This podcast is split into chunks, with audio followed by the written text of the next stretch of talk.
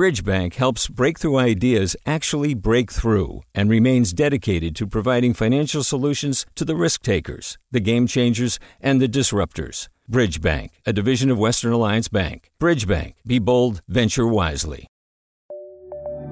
From KQED.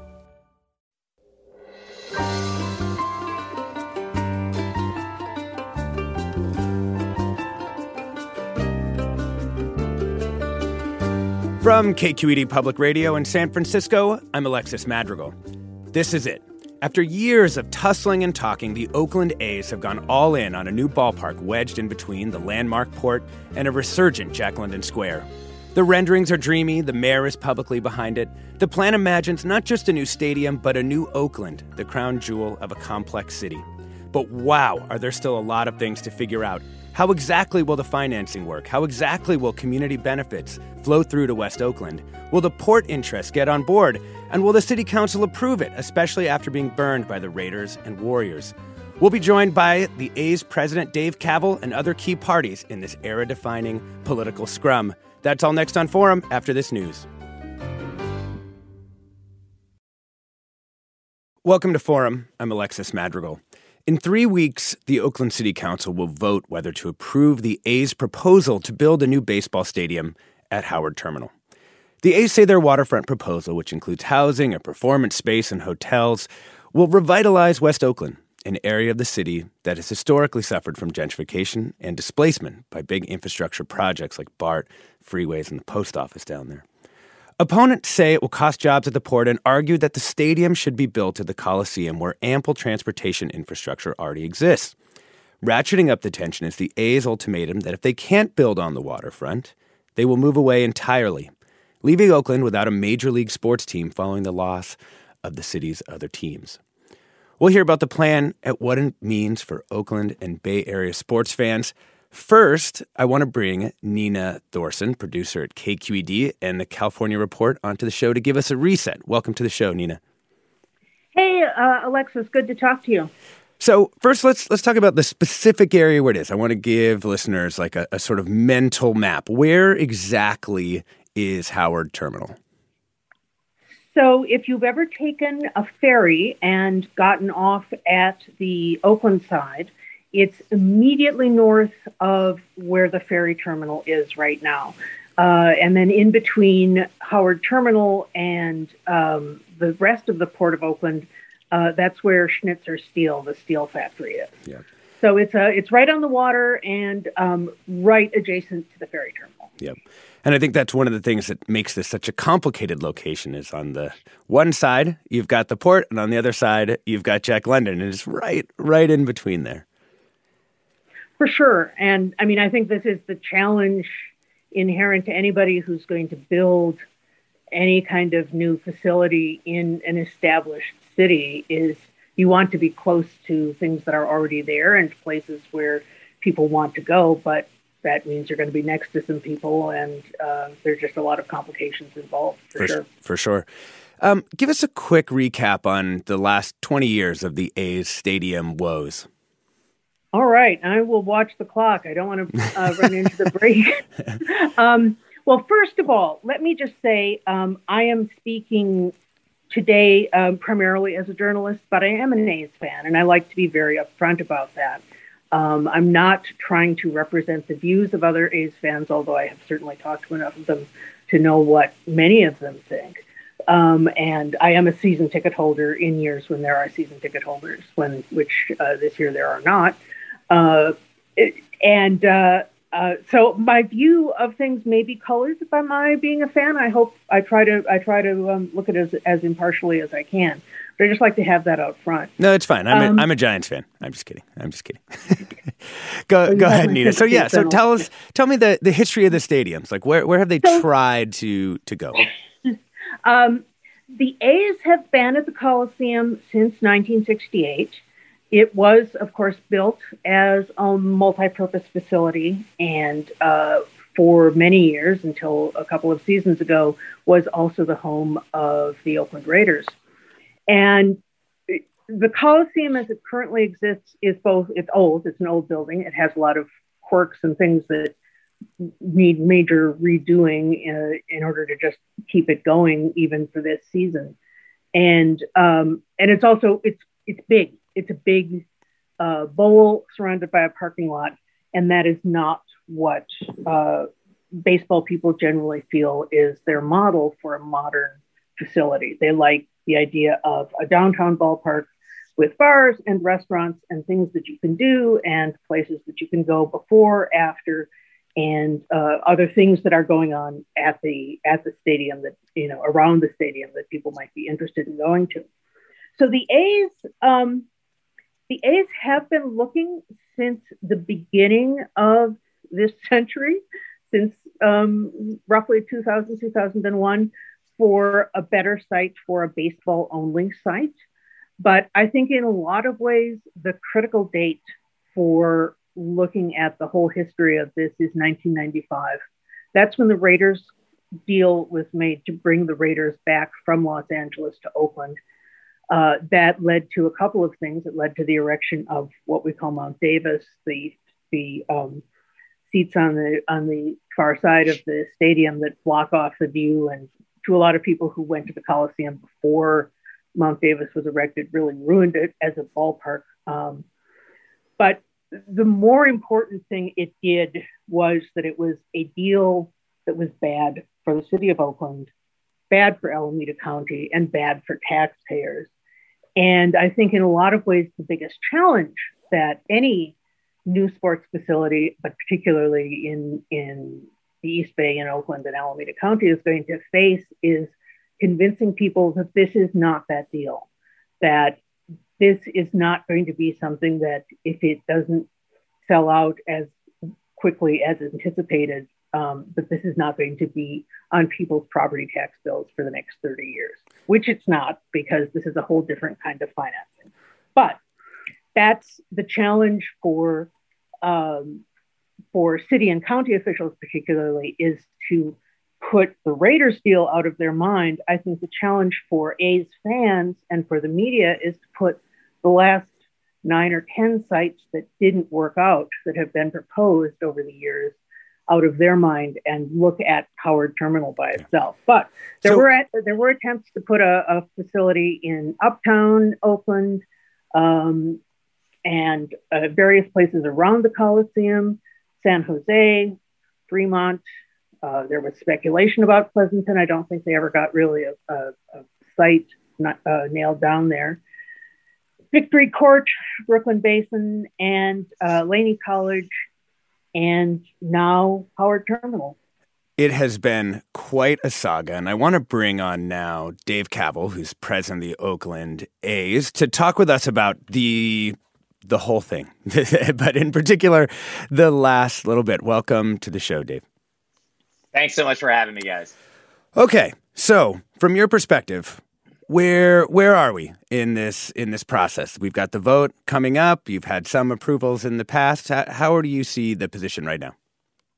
Uh, well, in many ways, we're we're in the bottom of the ninth inning, and uh, we need to get a couple runs to win the game. And the key moment is going to be this July twentieth vote of the city council to hopefully approve our financial uh, offer and framework that we made to the city back in January.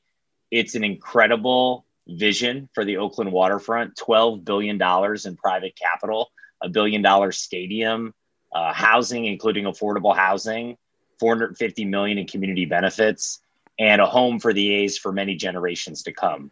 So we're very hopeful that we'll actually get a positive vote. Obviously, it's been a long 20 year saga. I've been leading this effort for the last five years.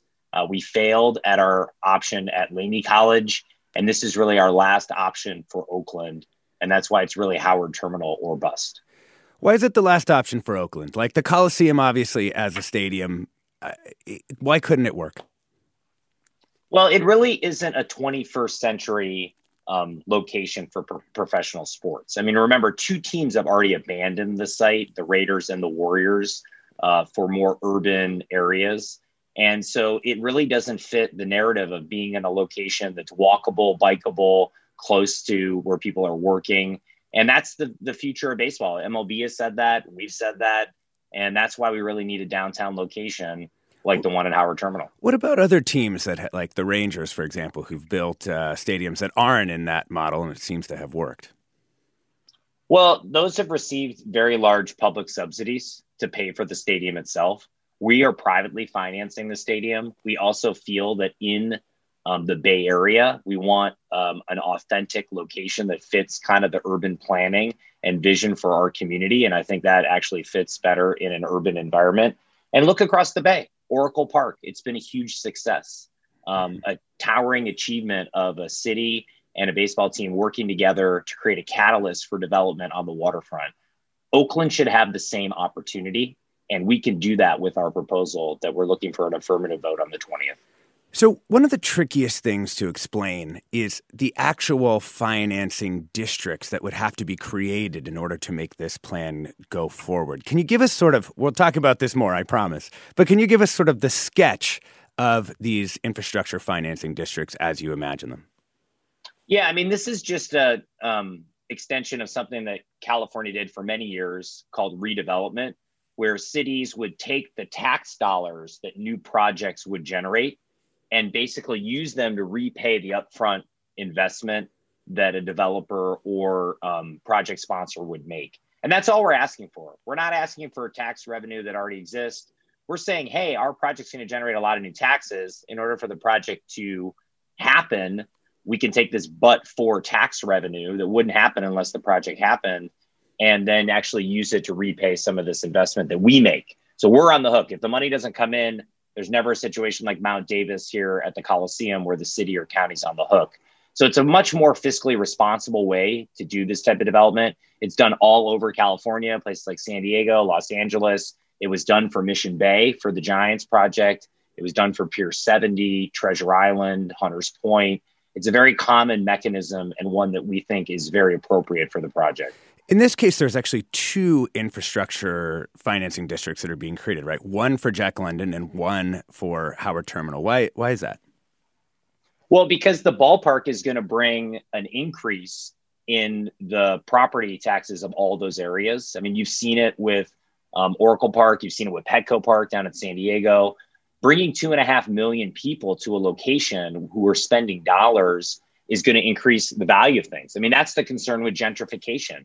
That's why we want some of this new tax revenue that comes from that to be actually put back into this race and equity based community benefits approach that we spent the last year and a half working on. So uh, many of the dollars that will be generated will be used for affordable housing, workforce development, environmental justice to clean up the area, to deal with the polluters that are opposing this project. Those are really important aspects of this, and one reason we need the infrastructure financing districts. Thank you. We are talking about the A's proposal to build a new stadium at Howard Terminal with Nina Thorsen, producer at KQED, and Dave Kaval, president of the Oakland A's. We want to hear from you. What do you think of the plan? What concerns do you have about the A's proposal? How do you feel about the A's ultimatum? They'll leave Oakland if they can't get their stadium at Howard Terminal. Give us a call at 866 733 6786. That's 866 733 6786. You can also get in touch on Twitter and Facebook, like I see you all already doing. We're at KQED Forum, or email your questions to forum at kqed.org. Much more after the break with Dave Kaval.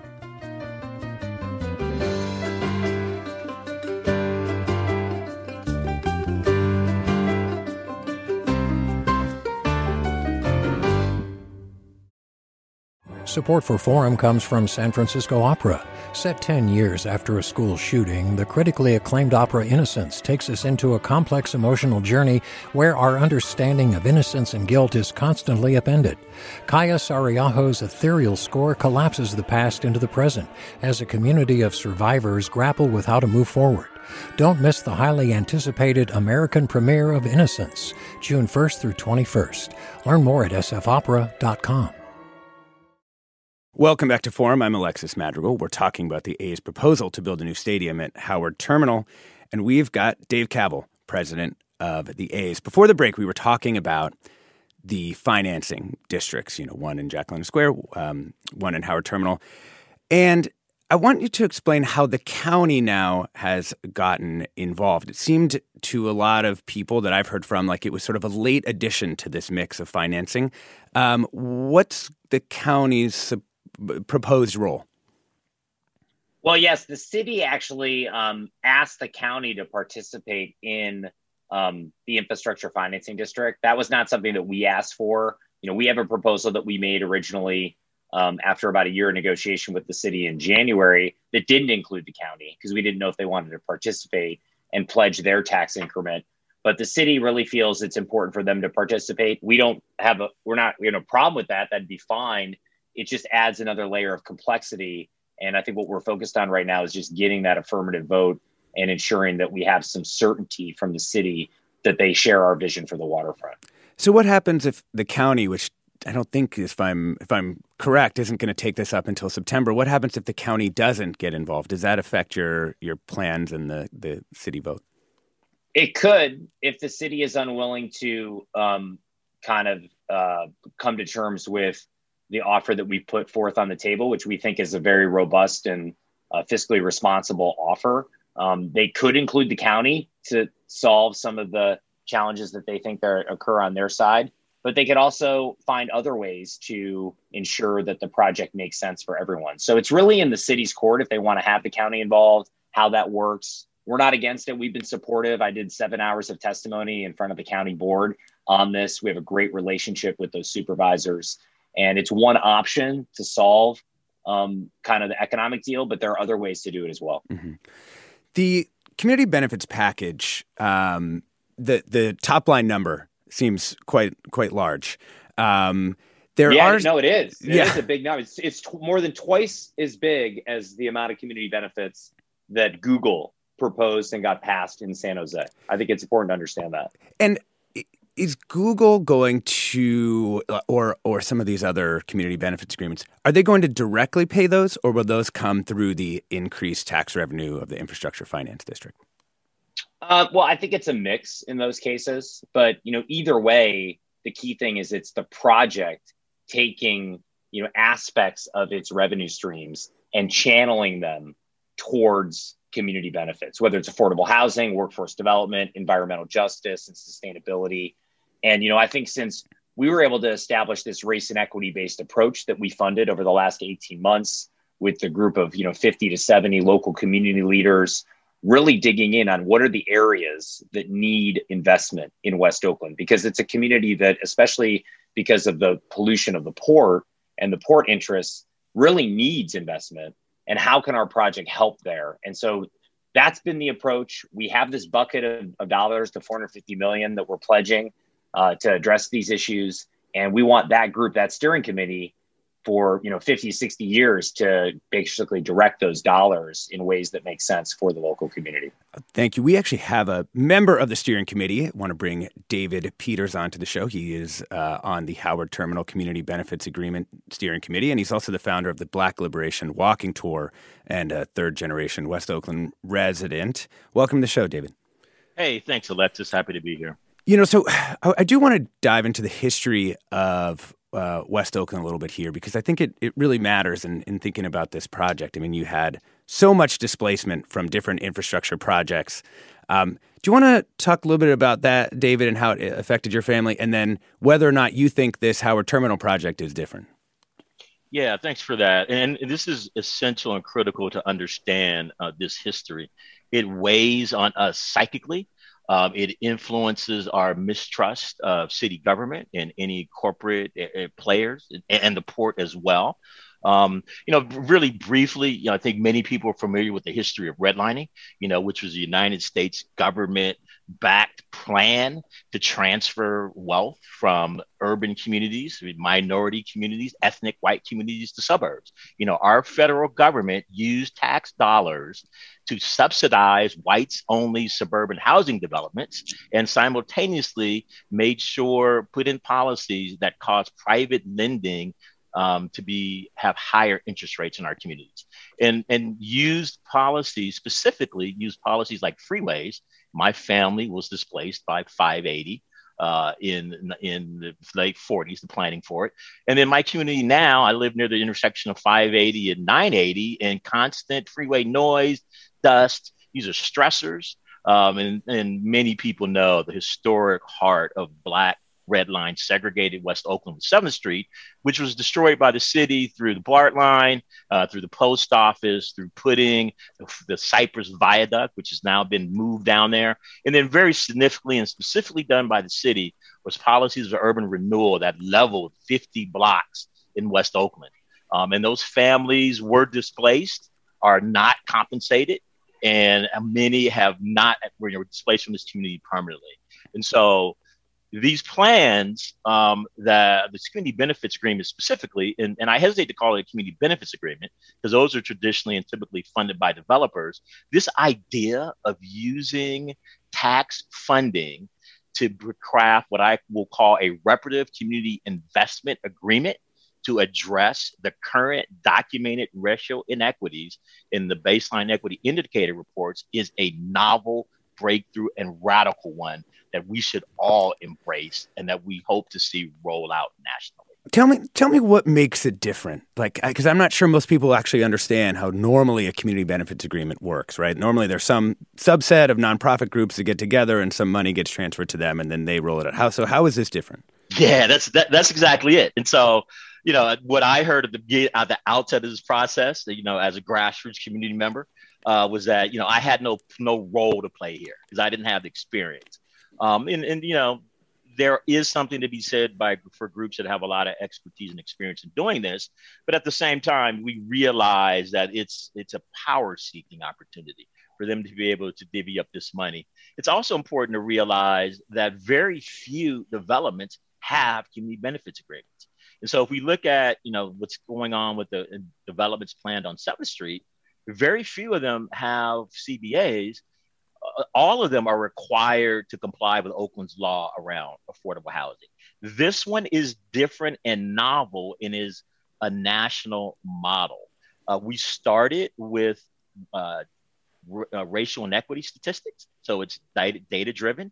This is grassroots community led and centered. You know, the community elected representatives from representing each of the four most impacted neighborhoods West Oakland, Chinatown, Jack London, and Old Oakland. We had a co-chair who was an Oakland stakeholder that allowed that expertise to come in. And there was a planning committee um, that was led by West Oakland Environmental Indicators Project, mm-hmm. the Oakland Asian Cultural Center, the A's, the port, um, and the city. And one of the most exciting things about this process for me is the Port of Oakland has committed to contributing um, to this community investment agreement, which is something this community has been after for at least 50 years. And that's a huge breakthrough. So, you know, David, the only, it sounds really good. Um, when I think back on some of these other community processes that have gone on in West Oakland, like um, say out on the Oakland Army base, you know, huge plot of land that came up and was was redeveloped. There was in in that case also a sort of innovative steering committee and then through a series of kind of maneuvers they lost power to actually direct what was going to happen um, on the on the Oakland Army base. How do you know that this group that you're on is actually going to be able to to get these funds directed in the ways that the community that you represent wants them directed? This is this is core because there are many people pointing at the failures of the past and saying it's not achievable. You know, but this is this becomes a mindset. You know, as a black man growing up in Oakland, America, if I believed that uh, things couldn't get done, I wouldn't get out. You wouldn't get up out of bed in the morning. You know, it is the legacy of struggle and fight, and the people who have been in this fight, like Whoop and uh, Ms. Margaret, and many, many others that have done that. And so it's interesting that you bring that up uh, because there's $4 million that is sitting in a fund for West Oakland Community Investment Fund that has not been dispersed to the community committee to do that over the last four years. The city attorney has not saw fit to turn that over, and we are still fighting that. And so when you talk about this, media talks about these things, it helps us to lift that up and put pressure on the city to turn over this, those funds because I do believe that eventually it will happen. Now, I trust nobody in the, in this exercise. I don't trust the port. I don't trust the city. I don't trust the A's. Um, it is only through having legally enforceable and binding agreements that we have any opportunity to make this go forward. Now, I think we've learned a lot from the past, and we're building on that in this process. And if we look at the term sheet it lays out some guidelines and principles about how this will be applied, including having a community-based oversight committee uh, to over to you know oversee the implementation of these um, items that have been you know recommended. But I, would love to talk some more about yeah. some of the things and some of the disagreements you know I've had you know with both um, the A's and and, and what they what I would say uh, misled the CBA committee of a great port about what their personal, uh, what the private capital would commit to in terms of the CBA agreement, um, while simultaneously recognizing that this they facilitated an opportunity that I believe is just and rightful to come back to government who created and fostered all these con- these current conditions through these historical processes of systemic and, and institutional racism that we talked about uh, as a novel approach to come to the city uh, for uh, to address uh, the current inequities due to their past policies. The city belongs to that. The city owns that, and the city should be funding that not only through this EIFD, but through EIFDs around all developments happening in communities in Oakland in the future. Thank you for that, David. I want to get to a few comments. Ashley writes, "What will happen to the longshoreman jobs at the port?" Also, why is developing the Coliseum off the table? That could be a great area close to BART. Ben tweets, I find it dishonest that the Coliseum site is deemed unviable by Kaval. I just watched the Dodgers bring in 50,000 fans the other night in a destination stadium accessible only by private vehicle. Listener tweets, it's just hard to watch the process. They got to do what they got to do, and employees, fans, and residents are stuck in limbo as Oakland continues to die versus grow. I'd literally rather die than be a Giants fan. Um, I want to bring in now to talk about the port side of things uh, and, and not the Port of Oakland as an entity, but like the sort of maritime industry, Mike Jacob. He's the vice president and general counsel of the Pacific Merchant Shipping Association. Welcome to the show, Mike. Yeah, good morning, Alexis. Thanks for having me. So, um, I think as people who've seen billboards around town know, um, your group is uh, opposed to the uh, Howard Terminal site. What are, say, your top three reasons for uh, opposing that site for the new A Stadium? Yeah, we have uh, a lot of macro and micro level concerns with this project. So to, to break that down into a, a, a top three, maybe I'll, I'll, do it in a top two. Um, at the macro level, obviously, we have uh, uh, a, a number of folks in our alliance that are concerned with the A's proposal to remove and redevelop what is precious waterfront property from our uh, region's industrial core. Um, once uh, waterfront property is gone, it's gone forever. You cannot replace it. Um, and so that is a decision that needs to be made regionally with respect to what do we want our bayfront to look like? What do we want to do with respect to allocating property to industrial uses versus other uses, such as housing, which can go anyplace else, or a baseball stadium for that matter? Um, and to the question from your audience, uh, it, it it is a signal to the workers in the maritime labor, um, but also to the international trade community that finances the infrastructure that you need to grow that will never create another job for you from this property ever. Um, and that, Mike, that can I ask you a question just on, on the land question? Um, sure. The Oakland Army base just added a bunch of new land to the port, right? So does that does that help balance this out or not?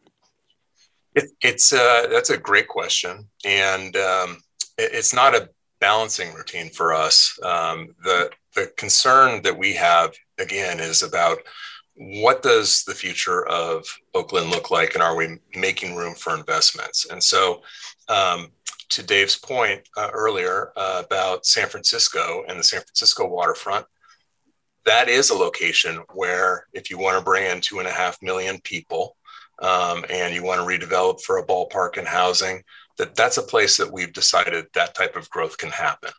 Um, we've decided over decades that the place where we want to invest billions of dollars of public and private dollars in the facilitation of the movement of freight and the development of those jobs in our industrial core is the Oakland waterfront. Um, and the Howard Terminal location is a component of that.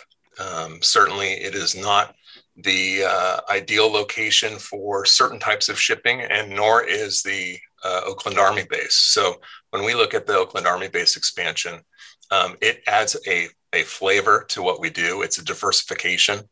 Um, but that is not being proposed for an expansion of the uh, main purpose of the Port of Oakland. In fact, it's not administered by the port, it's administered by the city, but it, it doesn't facilitate additional container shipments uh, or growth in the, of the container industry, which is our key and primary driver of facilitating both imports and exports from California and the Bay. When it comes, but, but Mike, Mike, it's only two percent of the total port property, Howard Terminal, and really, this is more about pollution than about land use. You know, I think the real issue here is that you have existing polluters who are not comfortable following existing laws. And if we actually build our commercial development, people are going to become aware of that. And that's, that's what this is about. That's Dave Kaval, president need, of the A's, talking. Yeah, p- people just need to know what, what's really going on here. And I okay. think it's sad okay. that, that that you guys are peddling these lies and fear mongering when this is really about pollution. Mike, wow. go, go ahead, Mike. I'd, I'd like you to get a chance to respond. Yeah, wow. And I, and I don't think that's the format here, but but let me address that. Um, Dave, just none of what you said is is accurate or true. Um, we do have a issue with your development, which is very very clear. Which is this is a horrible location for not just the stadium, but all of the 24 7 uses that you're proposing, including the housing, the hotel, and the offices because it does produce land use conflicts. Um, I am not going to sit here and say that the freight industry or any industrial operations um, are a good location to place housing. And in fact, I think to your point, uh, what we do, and excuse me for the, the train behind me, um, is noisy. It is loud.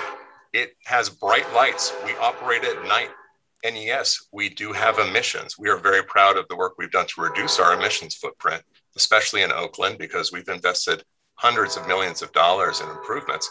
But let's be honest, we do have environmental justice issues surrounding the port and the existing West Oakland community. Yeah, most yeah, well, of those Mike, residences. And our, and our oh, project, hold on for one hold second. on, yeah. Let, us let him. Let's let him finish hey, one second, and we'll come to you in just a second. One, one second, Dave. I mean, you know that to make this site work, you need to address trains, trucks, and ships. That's what we've been asking for. Um, that has not happened. It's not adequately addressed in the EIR. We still have a lot of processes to go. Um, and that's why we have planning criteria that everyone needs to work through. That means working through the BCDC process, working through the environmental impact review process, and working with State Lands Commission. We're not in the bottom of the ninth on this project. We're in the top of the first, and that's what we're working through. All right, when we get back, we're going to hear Dave Kaval's response to the port uh, shipping folks' concerns. You were just listening to Mike Jacob, Vice President and General Counsel of the Pacific Merchant Shipping Association. We also have Dave Kaval, President of the Oakland A's, and David Peters, a member of the Howard Terminal Community Benefits Agreement Steering Committee. We'll be back with more spicy things after the break.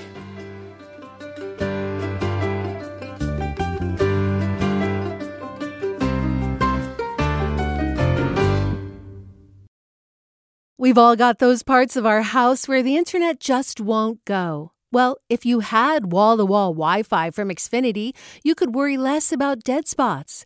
Because with wall to wall Wi Fi from Xfinity, you get fast speeds, reliable connection in every room, and power for all of your devices, even when everyone's online. That's wall to wall Wi Fi only with Xfinity. Restrictions apply, not available in all areas, actual speeds vary. Welcome back to Forum. I'm Alexis Madrigal. We're talking about the A's plan to try to build a new stadium at Howard Terminal with Dave Kaval, president of the Oakland A's, Mike Jacob, vice president general counsel of the Pacific Merchant Shipping Association, and David Peters, a member of the Howard Terminal Community, Community Benefits Agreement Steering Committee. And we are deep in the conversation on the land use questions, on the proper use of uh, waterfront property, one way or the other. And we were just about to give um, Dave a chance to respond to, uh, uh, let's make it slightly more specific on uh, Mike's questions about um, trains, trucks. Um, let's let's just do those two since there's a lot to respond on. What's the A's plan for making this work for the truckers uh, and for the railroads? Well, I think it's important to remember that we got the Port Commission almost two years ago to unanimously approve our proposal for a ballpark and development at Howard Terminal. It included significant concessions to the maritime community uh, allowing 10 acres of the site to be taken away for uh, expansion of the turning basin, a transportation plan that will segregate the actual ship uh, or the you know uh, truck traffic from pedestrians and um, actual cars that are coming to the game, um, and a plan to ensure that there's a buffer zone between the actual development and the housing and the port. So we've made a lot of concessions that address the concerns of the maritime community. I think now what the maritime community and the polluters are doing are just trying to throw sand in the gears to delay the project, to say we're in the first inning and not the ninth inning. We've already spent almost four years on the Howard Terminal project. Projects like this cannot take this long if they are going to occur. This is one of the problems we have in California. We used to be able to do big projects like this, but it's too easy for one special interest group of billionaire corporations to stand in the way of the will of the populace. And we are in the crossfire of that. And that's why we're doing everything we can to bring this to an affirmative vote on the 20th of July. Dave, I also do want to note the A's are also owned by a billionaire. uh, yeah, and so if I if I can jump, this is Dave Peters, I can jump in there for a minute. And so we've got two self-interested groups of billionaires here fighting over community control of where I live. And so when I think about this project, you know, the A's and the port, the, the global maritime interests are both self-interested, and it becomes, you know, the Port Commission, the Bay Conservation Development Commission, and these folks are who are specialists in trying to arbitrate this um, and weigh all of the stakeholders' interest, the community, the port industry, you know, other commercial activity. I am going to leave that up to them to operate in their processes. And I've attended some some of those hearing committees. But I think you know, as we think about this, what is the plan to develop and to invest in historically disinvested West Oakland if this does not occur. And, and, I'll say that at the same time while recognizing this is really on the estuary. Uh, it will be an extension of the Jack London Square, but it is adjacent, you know, to West Oakland. And mm-hmm. we need to have rail safety improvements. We need to have road improvements. We need to have pedestrian improvements. We need environmental remediation, sewer improvements. Um, all of those things need to happen. And I do not hear the port uh, talking about they're willing to take this on an investment, nor have they ever, nor are they putting forth a plan to invest in the community outside their gates. And so I would like to, you know, we want to center the community in this and not the interests of the A's nor the port while recognizing they are both essential parts of our community. And we need to figure out how to, how to get all get together on this. Now, I've got problems with both of these sides. East Oakland Stadium Alliance, you know, this AstroTurf group that Mike Mike is part of, came to my local community meeting and was willing to spread untruths to regular citizens that don't follow this closely, which is no different than I'm listening to Dave Campbell talk about Google. And what I heard in our steering committee presentation is that's financed by a fee or surcharge on every leasable square foot. Well, the A's have said that they are not willing for the private capital to finance any community benefits agreement. I think that's outrageous. And I think we know that the EIFD can only finance capital projects by law. And there are a number of ongoing programs and services that need to be financed to make this community whole from the impacts uh, of this planned project. And so we just have to be careful that we hold everybody accountable, you know, for this. And I'm extremely disturbed by the notion that the A's are saying uh, they will not fund and comply with Oakland's affordable housing law on their dime, but want that to come out of the EIFD funds. That's outrageous. No other developer has been allowed to do that. Um, Mike, I want to give you uh, a chance to respond. I, I, want to bring in callers soon, though. So if you want to respond to, you know, quickly what uh, David said, um, floor is yours. Sure. Yeah. Thank you. Um, and and I just would categorically uh, just disagree with both Dave and and and David uh, asserting that somehow we're lying to people, which is certainly not the case. And, and we're, we're very clear about what our positions are and, and why we're taking them. But I, I would mention that our coalition is built around um, maritime business and maritime labor. And if you look at, at the, uh, the way that our industry works and the employees that we work with, the ILWU Local 10, for example, it's 40% African American. It grew up in Oakland. They're some of the best paying blue collar middle class jobs that are unionized in North America.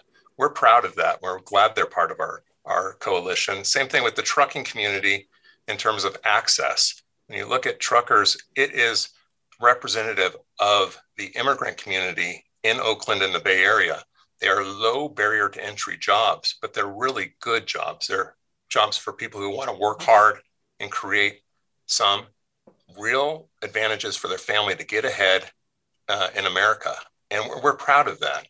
So these are things that people need to weigh because we can only create these jobs in one place, and it's a working waterfront. So, um, to the extent that that we view these issues uh, uh, in the context that, that David's looking at with respect to the community, we are representing the community. That's why we have people fighting um, for these jobs. I mean, I, I, think it's it's just no secret that once the place where these jobs can happen is gone, the jobs are gone.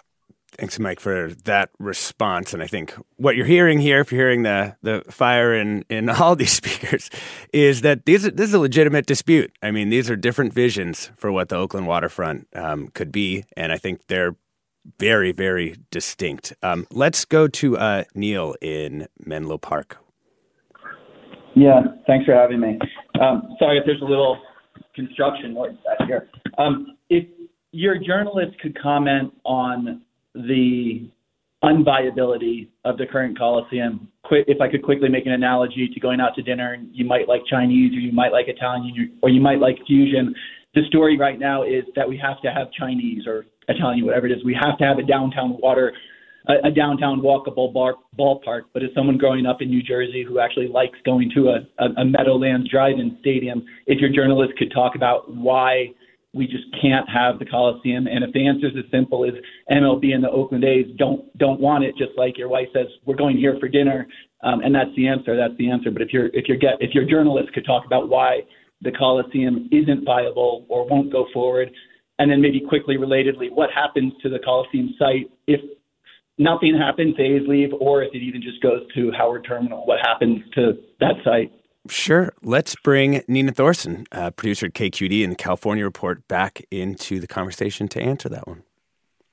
Hey, um, so first of all, as far as why the Coliseum is not viable as a site, that's that's something that Dave Kaval could obviously answer better. He's the one who who has been quoted saying that. But my understanding is that he means it's not viable in the sense that the private investors who the A's have been talking to about um, coming in with them in this project have indicated that they are interested in participating in the Howard Terminal site, and they're not as interested in participating in the Coliseum site. So I think I think it's it's more on that site. Um, well, let's let's go to him while we while we have him. Dave, is that yeah, is sure. that is that the right uh, meaning of it? Here is basically can't get financing for a new Coliseum uh, site, and you can for Howard Terminal. Well, I think I think it's important to remember that it's not only the fact that you know two teams have left already and said that hey that site doesn't work, but it's also that there can be more economic vitality and positive impacts for Oakland and the East Bay with the downtown urban location. It actually creates more economic impact. It will draw more fans. It will create more opportunities for small business and it will create more energy around the ancillary development. So it's just a far superior lo- location to be downtown. And it is the future. Younger people, you know, millennials, Gen Z want to come to venues that are in downtown urban locations. They don't want to go drive their car, park it, go into a big monstrosity and see a game. That is a 20th century vision. We need to actually have a vision for the future of baseball, for the future of sports, and the future of like urban planning and development. And that is not the Coliseum. Can I ask one more question about um, Howard Terminal, um, which is why not just build the stadium? Dick, do you need the other things um, that then run you up against the Schnitzer Steel, which is a really quite loud and, and intense uh, steel recycling facility? Um, do, do you need that to make it all work? Uh, yes, we do, because you need to create enough sense of place and you need to have enough people living in the Jack London Square area. I mean, right now there's no grocery store in Jack London Square because not enough people live there. So you need more people living there who are vested um, in that community in a positive way, and positive things will happen. That's ha- that's a, that's the history of you know cities and how they kind of recreate themselves. And we want to do it in a responsible way where the people who live there now are also part of that vision, and that's where the community benefits come in and the affordable housing. Uh, but it really does need to have the full gamut 18 acres of, of parks you know the job opportunities the housing all of that needs to be part of the plan yeah um, if if you get a no vote on the 20th, what happens? Well, this is our last option in Oakland. And as folks know, you know, we have a parallel path going in Southern Nevada where we've spent time over the last month um, visiting with local authorities, elected officials, you know, casinos and resorts to have another option that we're considering because we really are running out of time. You know, we only have a lease here through 2024 at the Coliseum. The stadium is 10 years past its useful life. We should have never played here this long. And we need to actually find uh, some type of solution or resolution to this 20 year saga that we owe it to everyone the community, our fans, our players, everyone associated with this to get a solution. And that's what we're driving forward uh, with the vote on the 20th. So is that it would be it would be it. You'd be gone. that, like I said, we're in the bottom of the ninth. Well, let's not let's never forget that Oakland is the walk off capital of the world.